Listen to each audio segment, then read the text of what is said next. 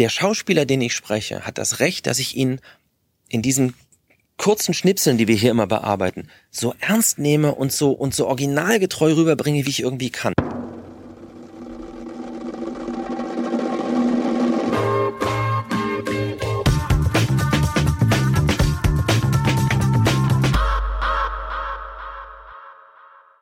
Heißt, du hast extrem früh angefangen, von den Besten gelernt. Wie siehst du es heute für Nachwuchs, wenn jemand sagt, also ich möchte wirklich ernsthaft Synchronsprecher werden und nicht nur, weil meine Freundin meine Stimme mag?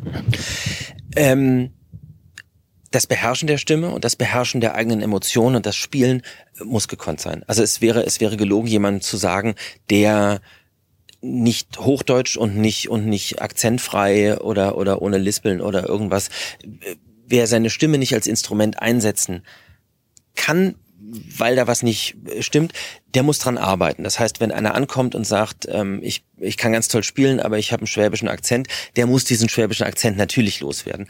Wenn einer ähm, ganz toll sprechen kann, aber nicht gerne spielt, also Schauspieler sind ja auch immer ganz besondere Leute und letzten Endes die Synchron, Synchronsprechen ist eine ganz besondere Form der Schauspielerei. Ich vergleiche es immer der Theaterschauspieler ist wie ein Bildhauer. Der hat einen großen Klotz vor sich, aber er hat Wochen und Monate Zeit, an Kleinigkeiten zu feilen und dann am Schluss ist dieses große Gebilde fertig und alle sagen toll.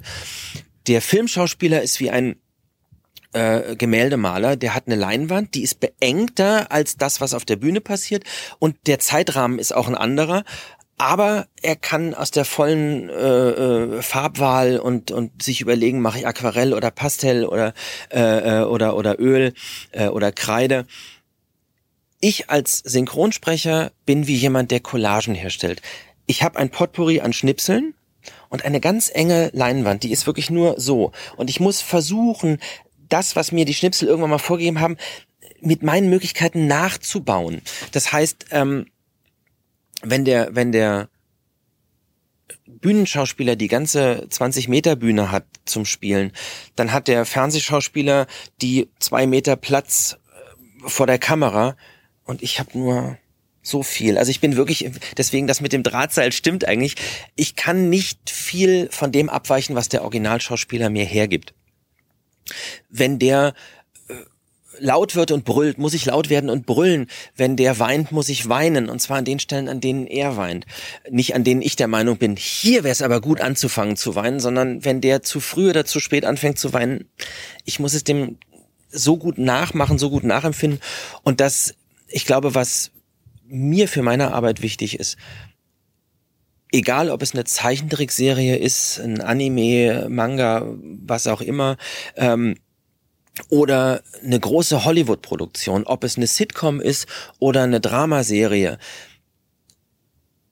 Der Schauspieler, den ich spreche, hat das Recht, dass ich ihn in diesen kurzen Schnipseln, die wir hier immer bearbeiten, so ernst nehme und so und so originalgetreu rüberbringe, wie ich irgendwie kann. Natürlich muss man bei Leuten, es ist immer schwierig, Leute zu synchronisieren, die nicht sehr gut sind gute Schauspieler, sie sind, da muss man sich nur, nur hinten ranstellen und, und nur nachempfinden, was der empfindet und hat schon 90 Prozent von dem erreicht, was man muss.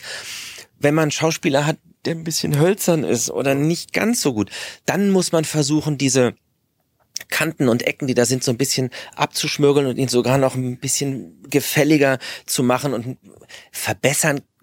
Das Original ist das Original, aber man kann versuchen, es geschickter zu machen als er. Wie, wie viel in deinem Alltag ist Hörspiel? Wie viel ist Synchron und wie viel ist Werbung? Ähm, Synchron nimmt definitiv den größten Teil ein. Mit der Regie, die ich jetzt mache und äh, dem Sprechen auf jeden Fall 90 Prozent. Definitiv. Werbung ist immer ein glückliches glückliches Zubrot. Ähm, es ist nicht so, dass ich sage, ich, ich verlasse mich jetzt drauf und ich muss unbedingt, ähm, was ein großer Vorteil ist, weil äh, zum einen möchte ich meine Stimme auch gar nicht so ubiquitär irgendwo haben, so dass man an jeder Ecke und Ende und egal in welchem Einkaufszentrum man ist, man hört dann irgendwie die Stimme. Und zum anderen äh, ist es schön, wenn man auch weiß, dass die Leute, die einen wollen, einen auch wirklich wollen. Und dass man für ausgewählte Produktionen auch ausgewählt wird. Ähm, und Hörspiele sind zurzeit wieder ein bisschen weniger geworden, habe ich mal sehr viel mehr gemacht. Ähm, aber äh, es kommen immer wieder ganz tolle Produktionen ich habe bei äh, Monster 1983 äh, jetzt wieder kommt die dritte Staffel irgendwann raus. Freuen sich auch wieder ganz viele. Ähm, gesprochen und natürlich die Sachen, die ich jetzt schon seit ewigen Zeiten mache, ähm, bei den bei den Plemos zum Beispiel der Erzähler. Ich freue mich immer bei Kinderhörspielen der Erzähler zu sein, weil ich fand als Kind bei den Hörspielen die Erzähler immer so toll. Die wussten immer alles und das ist so klasse. Kinder, kind, die gesamte Kindersachen werden so unterschätzt. Ich habe in meinem Vorleben, also bevor ich die Firma gegründet habe, war ich Tonmesser. Ich habe unter anderem, ich habe Ritter Rost gemacht, so ein Kinderhörspiel. Wir haben, weiß ich nicht, es war eine geile Zeit. Wir haben in der 23 Hörspiele, 15 Musicals und so gemacht. Und es ist Kinder sind, ich habe es dann bei meinen eigenen gemerkt, so ein kritisches Publikum und man muss das so ernst nehmen, weil man kann ihnen so viel mitgeben, ne? Und äh, Kinder merken ganz genau, ob man Quatsch macht, um Quatsch zu machen, oder ob man sie verarscht. Ähm, und dieser, dieser Grad ist ein ganz schmaler. Keinen darf man, darf man unterschätzen. Und Kinder muss man so ernst nehmen, wie man nur irgendwie ja. kann.